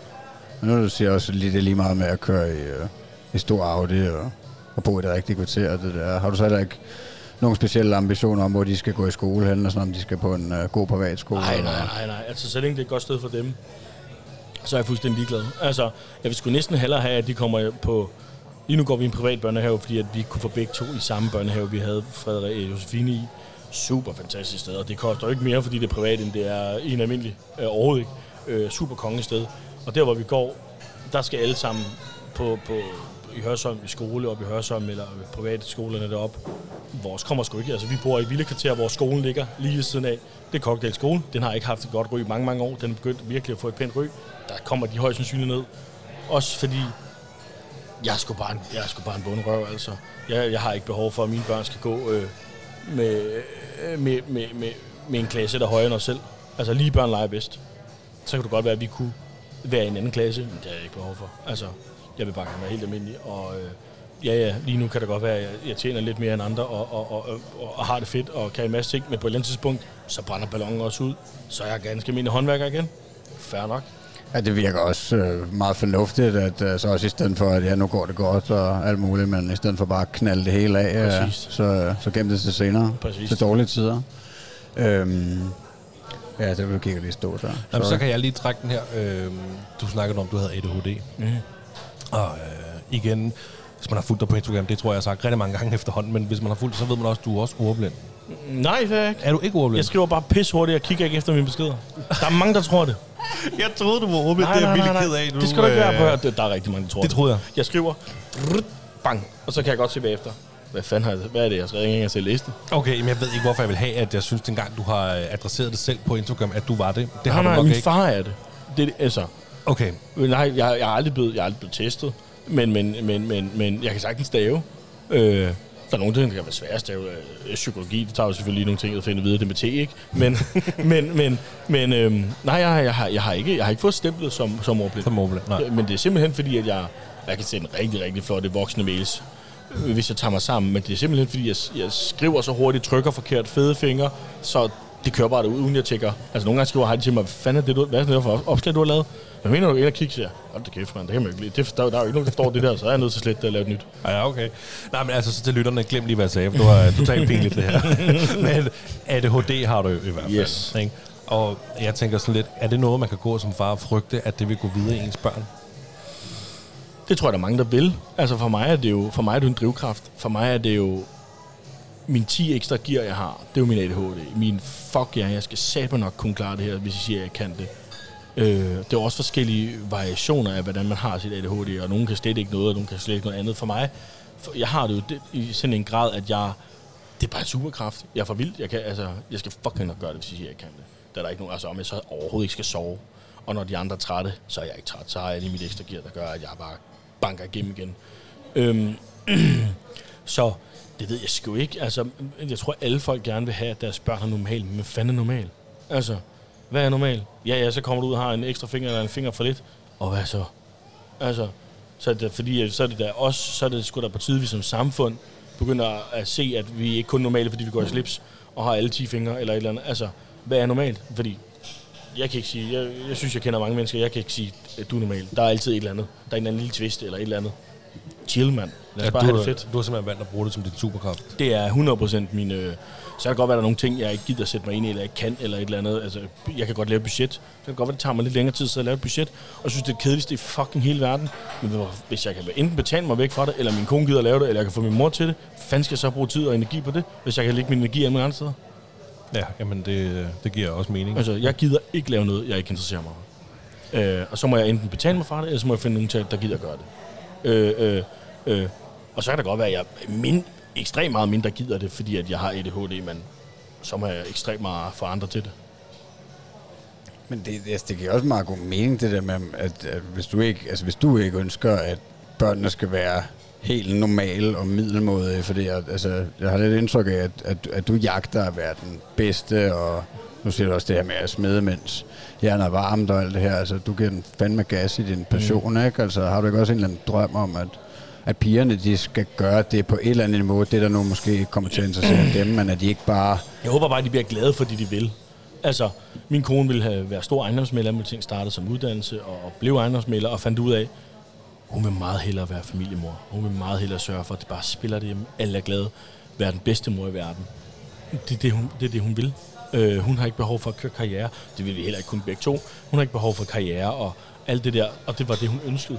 Øhm, det har hun så været nødt til at sejle om og sige på, at det kan være, at jeg bare være den bedste kone, og verdens bedste mor, og bare sørge for, at vores familie er den bedste familie i byen. Altså, så, så det er jo det, hun drømmer om. Så, så jeg ved ikke, om jeg... jeg jeg synes jo, at, at hvis man er passion, altså jeg, vil, jeg gider jo ikke, jeg kan ikke sidde til fest med en eller anden, der sidder og snakker øh, om øh, et eller andet fuldstændig ligegyldigt, medmindre han brænder for det. Om han så er skraldemand, eller har mink, det har vi selvfølgelig ikke mere, eller et eller andet, du ved, laver fucking kaffekopper, jeg er pisselig glad. Hvis personen er, har passion for det, så er jeg fuldstændig solgt. Men, men er det bare en samtale for, for, for at køre noget videre, så er jeg helt, så sidder jeg med telefon, så er jeg helt, så er jeg helt væk. Altså, øh, passion er det fedeste i, i min verden, på alle punkter om. Det er, at man skal være verdens rareste menneske, og din passion, og man kan sidde i flere timer og snakke om, hvor, hvor god man er til at være et godt menneske, og blive inspireret af det. Konge, mand. Altså, gør, hvad man har lyst til. Og hvis man har lyst til at være middelmodig, jeg skulle også middelmodig, middelmåde på mange punkter, øh, men, men og, og, og, og, personen er jo også kommet sådan gradvis, øh, fordi at da jeg startede kokkelærer, havde jeg ikke en intention om at skulle være bedst. Jeg ville bare have fucking kokke. Så har jeg altid været konkurrencemenneske, men, men jeg havde aldrig intention om, at jeg skulle øh, være vild, eller kunne noget, eller være kendt, eller noget som helst. Jeg, ville bare, jeg kunne bare godt lide at lave mad. Det var mit job, det var min plads øh, i, i, i den her verden. Men du ville da ikke have taget til takke med at være kok på, på, på Jensen Bøfhus, hva'? Måske. Og jeg tror sgu, jeg har sgu for meget krudt i røven til, at jeg synes, det var fedt, men, men jeg har da også, altså, der hvor jeg blev udlært, var ikke noget højgastronomisk, og da jeg var på Kastrup Strandpark, var heller ikke noget højgastronomisk. Så finder jeg bare noget, jeg synes, der er fedt, og så kan jeg gå og udvikle mig selv og sådan noget, men, men jeg, jeg kunne også godt stå i en pølsevogn og synes, det var det fedeste hele verden. For mig, er det, for mig er det projektet, der er fedt. Ja, Altså- udfordringen i det, og hvad skal man elsker sige, processen. Jeg elsker udfordringer. Jeg bliver så kedelig, jeg keder mig så, når det er færdigt det hele. Men udfordringer er det fedeste i hele verden. Altså min chef, han sagde altid, at drømmen ville være at have en pølsevogn i Spanien.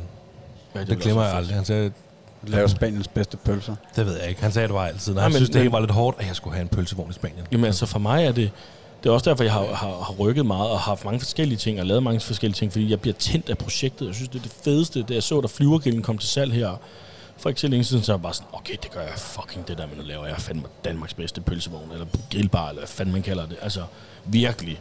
Men, men, men jeg vil nok også på sigt synes, det var fucking, med mindre millionerne er væltet ind, fordi så kan man blive liderlig af det. Men, men så vil jeg også blive ked, altså, vil kede mig, fordi jeg står bare og vender en pølse, ikke? Øhm, men det gør jeg med alt. Jeg keder mig også på kappa. Altså, nu begynder jeg at finde ud af, hvad skal jeg lave? Nu har jeg lige, lavet, jeg har lige bygget den der der, og nu skal jeg til at ud og købe en masse planter, så det kommer... Altså, jeg finder hele tiden ting, jeg kan...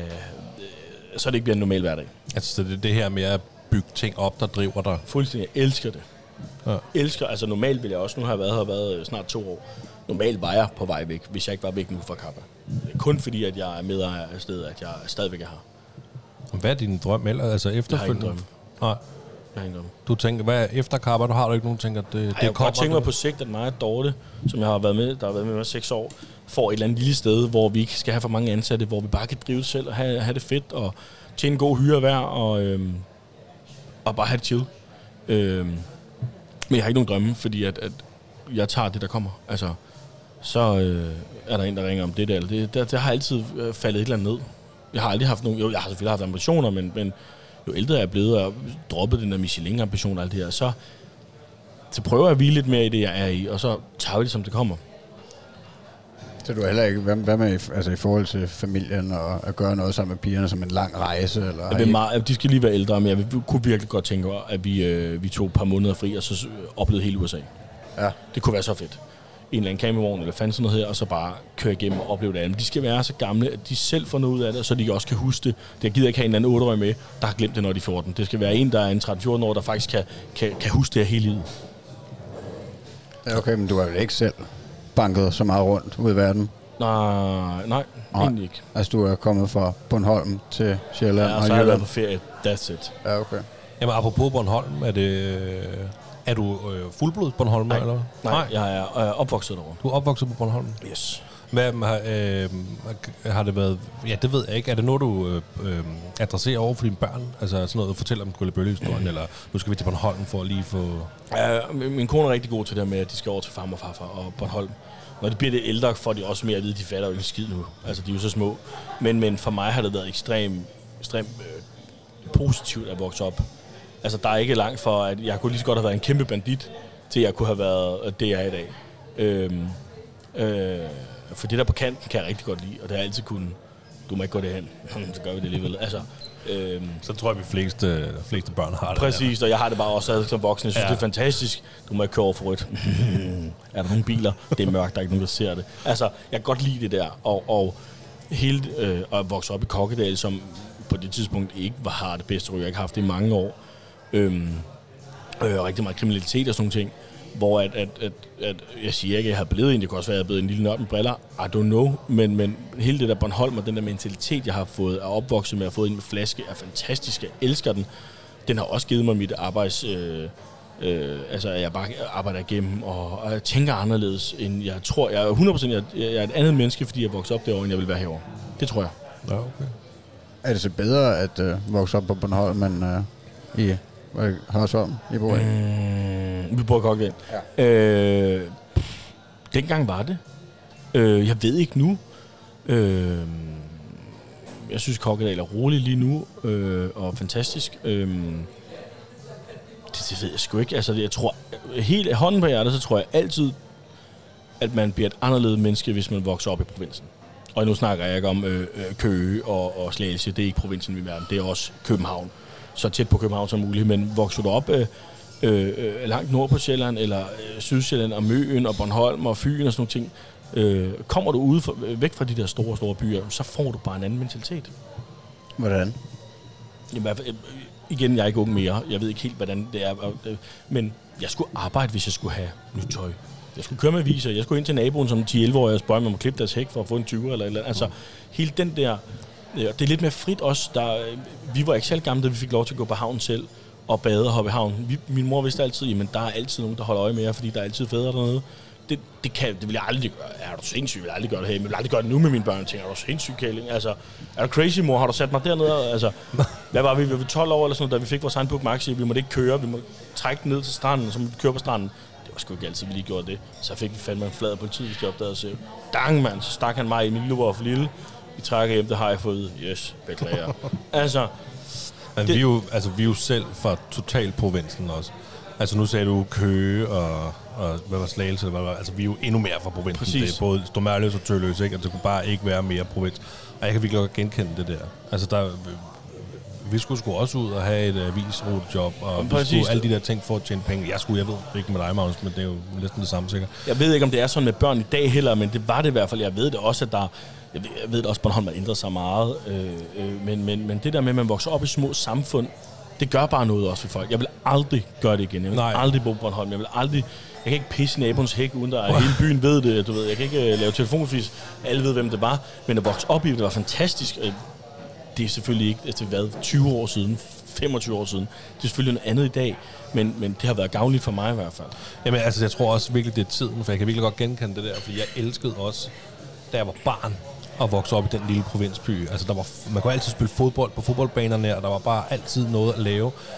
Og ved, mine forældre bor stadig i den lille pisby, så altså, hvis man går sådan en lille nostalgisk tur igennem byen, der sker bare ikke en Nej, præcis, skid. Man præcis. har børnene sidder indenfor og spiller computer og er sammen på den måde. Præcis, og det, så det, Øh. det, er noget, det er en anden... Det er ligesom, når vores forældre sidder og snakker om morgenkok-tiden, ikke? Ja. Det, det var bare en anden tid. Og i dag også... Altså, jeg tror sgu, det er lige meget, om det kommer fra Sønderjylland, eller øh, helt op i øh, vestpå, eller noget, eller østpå. Øh, jeg tror, det er lige meget, fordi at alt foregår på online og på computeren og sådan noget, så det... Det kan godt være, at du får en lidt anden mentalitet, men, men, men så er det, fordi vi giver den videre til vores børn. Mm. Altså, hvis Fien kommer, og Frederik kommer 100% ud og får et arbejde. Altså, det har været en af mine sten i hele min opvækst, det var, at jeg har været ude at knokle. Ikke fordi, at de skal knokle for at få lov til at få deres tøj eller et eller andet, men, men de skal lære, hvad arbejde betyder. De skal stadig have lov til at være børn. Børn skal være børn. Men, og de skal ikke som 10 år ind til naboen og øh, eller klippe en hæk, som jeg gjorde, eller et eller andet. Men, men de skal vide, at, at, at pengene hænger ikke på træerne, og de skal vide, at, og det, det går jeg meget op i, og min kone går meget op i, at børn skal være børn, men det der med at få en god arbejdsmorale, det er vigtigt for mig. Altså det er, det er lige så vigtigt som, om, at, eller, øh, som at de skal være gode, øh, gode venner, ved, ved, er gode ved andre folk. Det er, øh, gode venner, ikke mob, alt det her. Og så en arbejdsmoral, det er to ting, der virkelig, virkelig er, er vigtige for mig, de har. Hvad er sådan noget som uddannelse? Fuldstændig, de må gøre, hvad fanden de vil. Ja, okay. Fuldstændig, altså, lad være med at finde et job, hvor I skal knokle jer selv ihjel. Altså, lad være med at prøve at bruge hjernen så meget som muligt. Altså, find et sted, hvor I kan, kan blive til noget. Jeg siger ikke, at, at sygeplejersker ikke er noget. Jeg siger ikke, at håndværk er noget.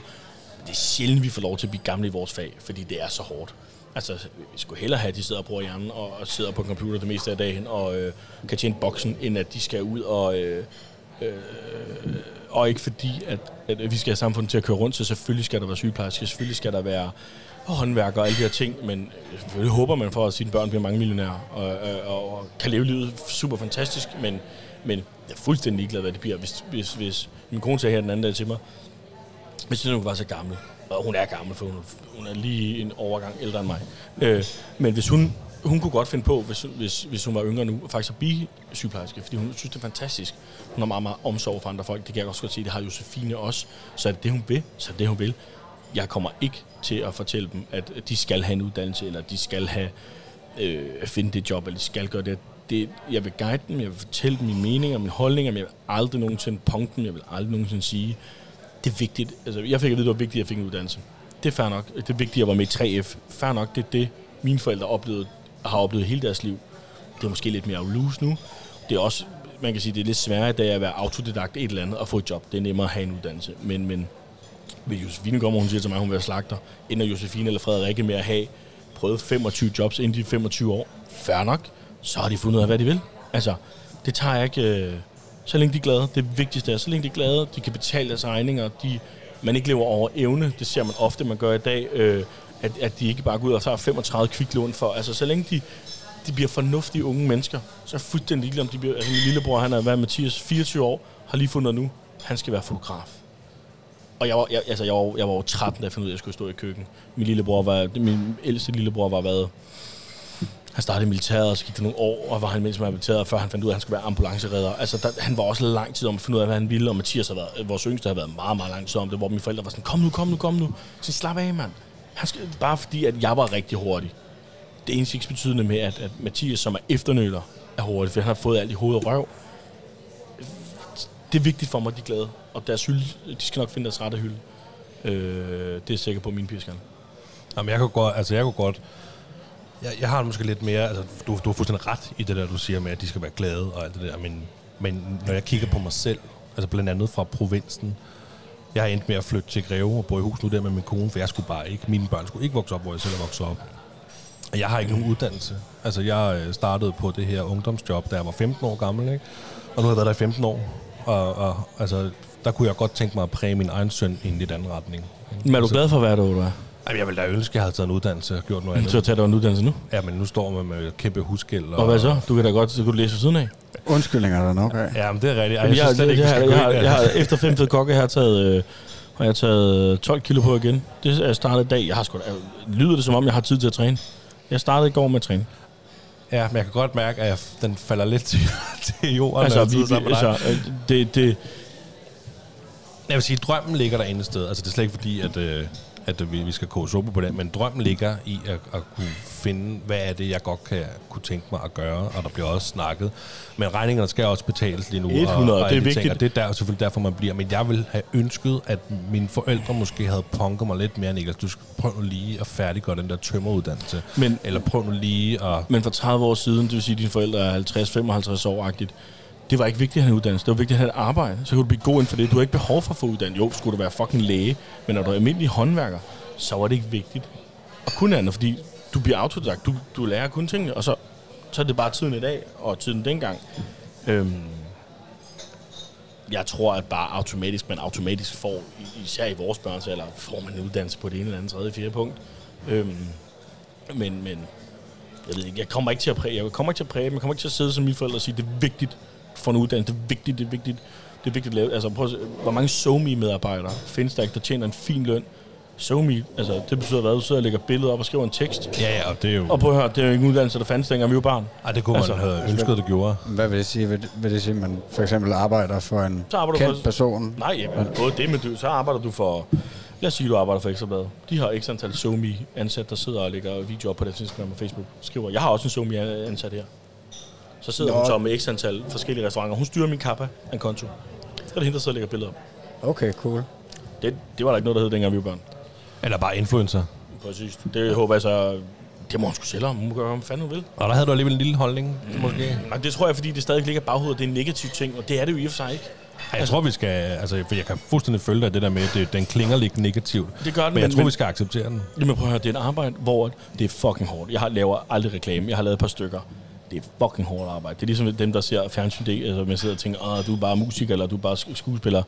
Det er fucking hårdt at lave fjernsyn. Nu har jeg ikke prøvet at være musiker, det kommer jeg heller aldrig til. Men, men, men det er ikke...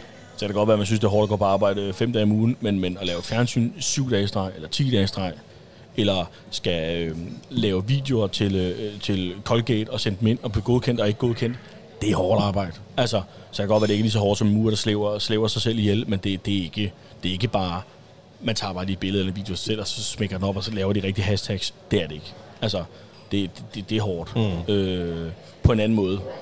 Ja, der er Øhm, stor konkurrence, ikke? Ja, præcis, præcis. Hvis de vil være influencer, så skal de være fucking influencer. Lad, lad, så lad dem leve livet. Altså, øh, jeg tror ikke, jeg går ind for det der sugar dating og sådan noget, øh, det der unge mennesker gør i dag, som jeg ikke helt følger med i. Men, men, men, men og igen, bliver mine børn homoseksuelle? Eller finder de en mand, der er 25 år ældre, og har en fest med det, så kan det godt være, at jeg ytrer min, min, min øh, ikke med homoseksuel, men øh, min ytrer, at du har fundet en mand, der tager dig til Dubai 25 gange om året.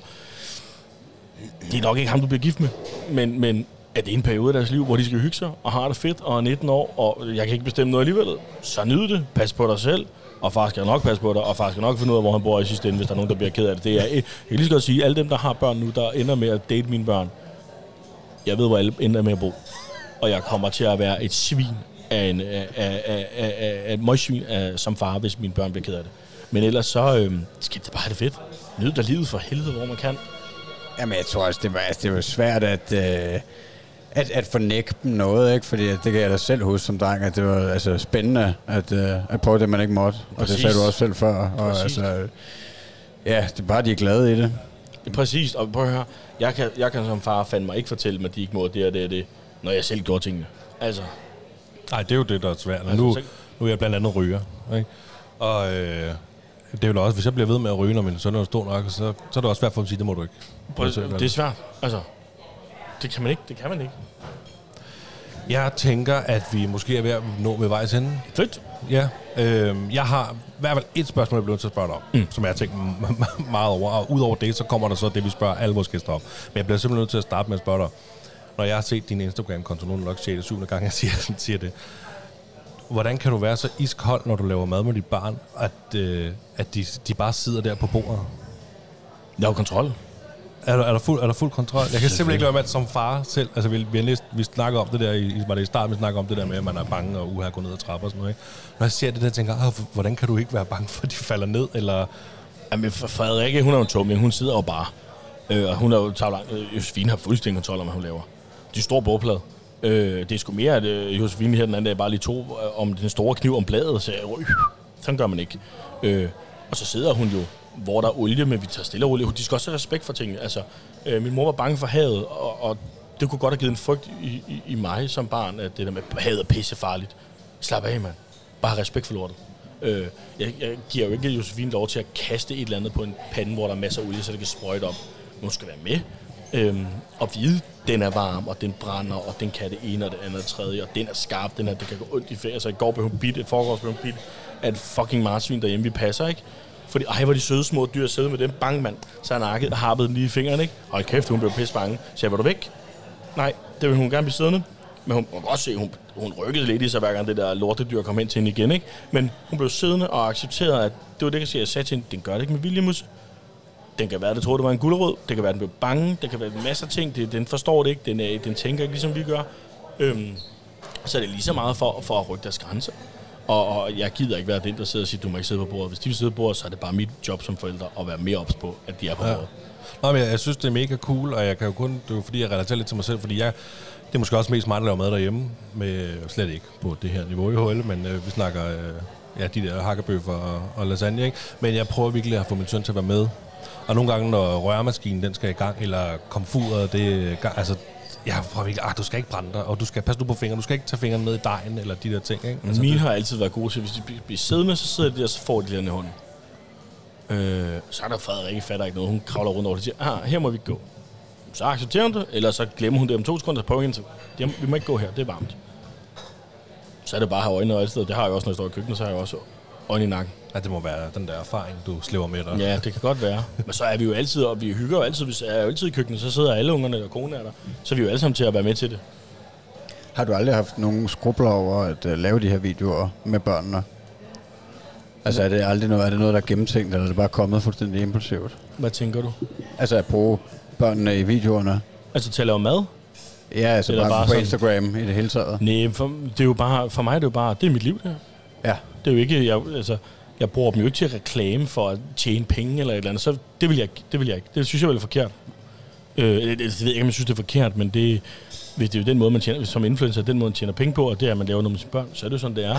Men, men det er jo ikke sådan, at jeg udstiller dem, eller, eller viser, når... Øh, øh, de kan jo godt finde på en film, hvis de tror, det er en lort. Men, men for mig er det jo bare helt almindelig fucking dansk familie, der har, ser sådan her ud. Det er vores familie, det er sådan, vi er. Det filmer jeg bare. Jeg er god til at filme det.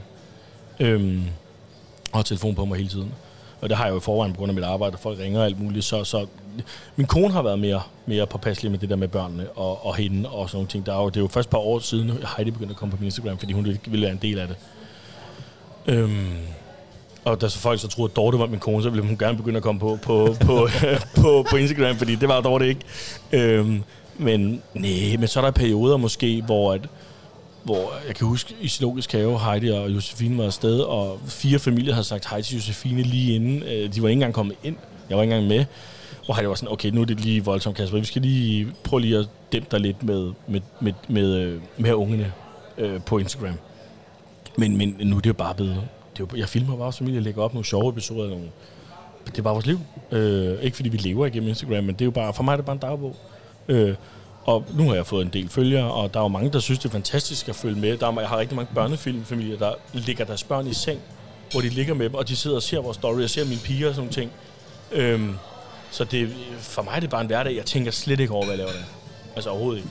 Og det er også super hyggeligt at følge med. Altså, det, altså, Altså, det er det bestemt. jeg synes også, det er hyggeligt, og jeg synes, det er fedt at få de der, ej, en fed ret, vi har lige lavet din ret, eller ej, øh, så sidder der en eller anden mor eller en far, eller andet, der skriver, ej, vores lille Jeppe elsker simpelthen bare at se Josefine, og, øh, eller øh, vores lille Alma har samme, fået samme kjole nu, eller et eller andet. Altså, det synes jeg bare er hyggeligt.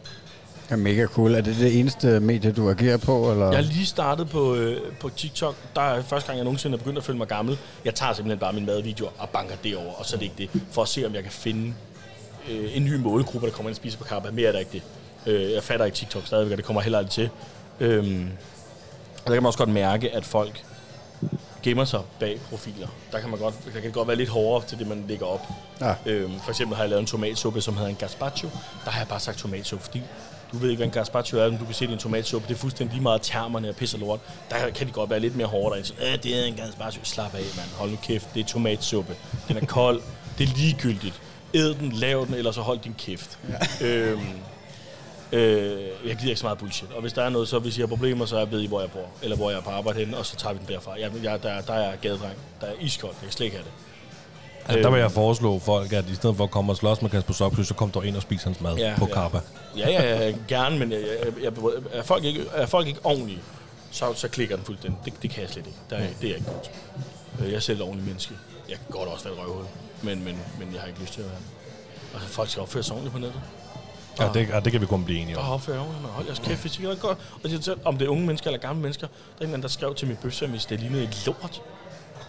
Så kunne jeg, ikke- jeg bliver så provokeret. Så kære Troels, eller fanden du hed på 57, førtidspensionist, luk dog din fede røv, mand. Hvis du ikke har noget godt at skrive, så vær, ja, det er ytringsfrihed. Hold nu din kæft, mand, med ytringsfrihed. Ja. Det går heller ikke at spytte dig i ansigtet, fordi der, er- at der, er, der er pus på dine briller. Vel, nøj, men det er bare lige for at puste dine briller, jo. Hold nu kæft.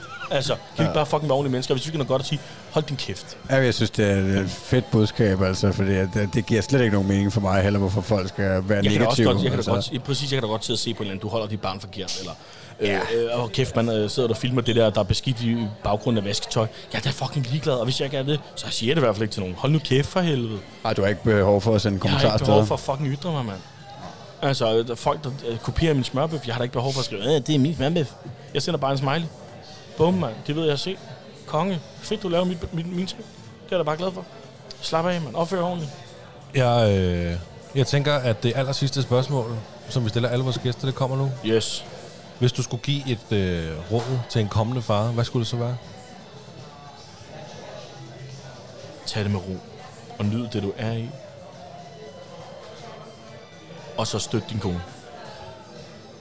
For hun bliver svær. Altså, man skal være en, en rigtig god servant.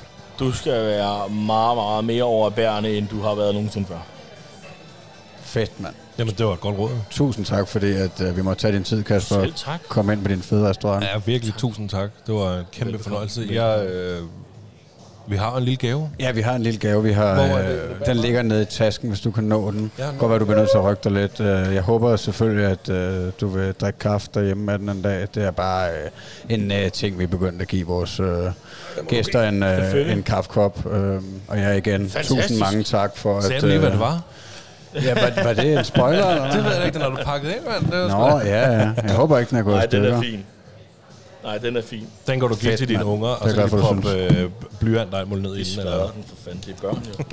Det er jo, øh, Ja. det er jo noget, der kan gå i stykker, så går det i stykker. Det er sådan, det er. Men i hvert fald, Kasper, tusind tak. Det været en Selv tak. kæmpe, kæmpe Jamen, det er mig, fornøjelse. der takker. Og så vil lige til sidst, altså hvis man vil følge dig på de sociale medier, hvor skal man så gøre det? Det er både TikTok og Fa- Instagram. Facebook. Fuck TikTok. Fuck TikTok. Facebook. Facebook. Eller undskyld, Instagram. Det er, Instagram, det er og hvad Instagram, hedder du der? Kasper Sopsik. Direkte. Fuldstændig. Og øh, hvis man vil smage din smørbøf, så er det her. Kappa. C-A-P-A. Præcis. Fedt. Og selvfølgelig også, øh, følg også på de sociale medier også. Den stolte far underscore podcast på Instagram og Den stolte far på TikTok. ja. Og så igen. I skal hoppe på vognen nu, inden det bliver rigtig stort. Ja. Kasper, tusind, tusind tak. Selv tak. Hej.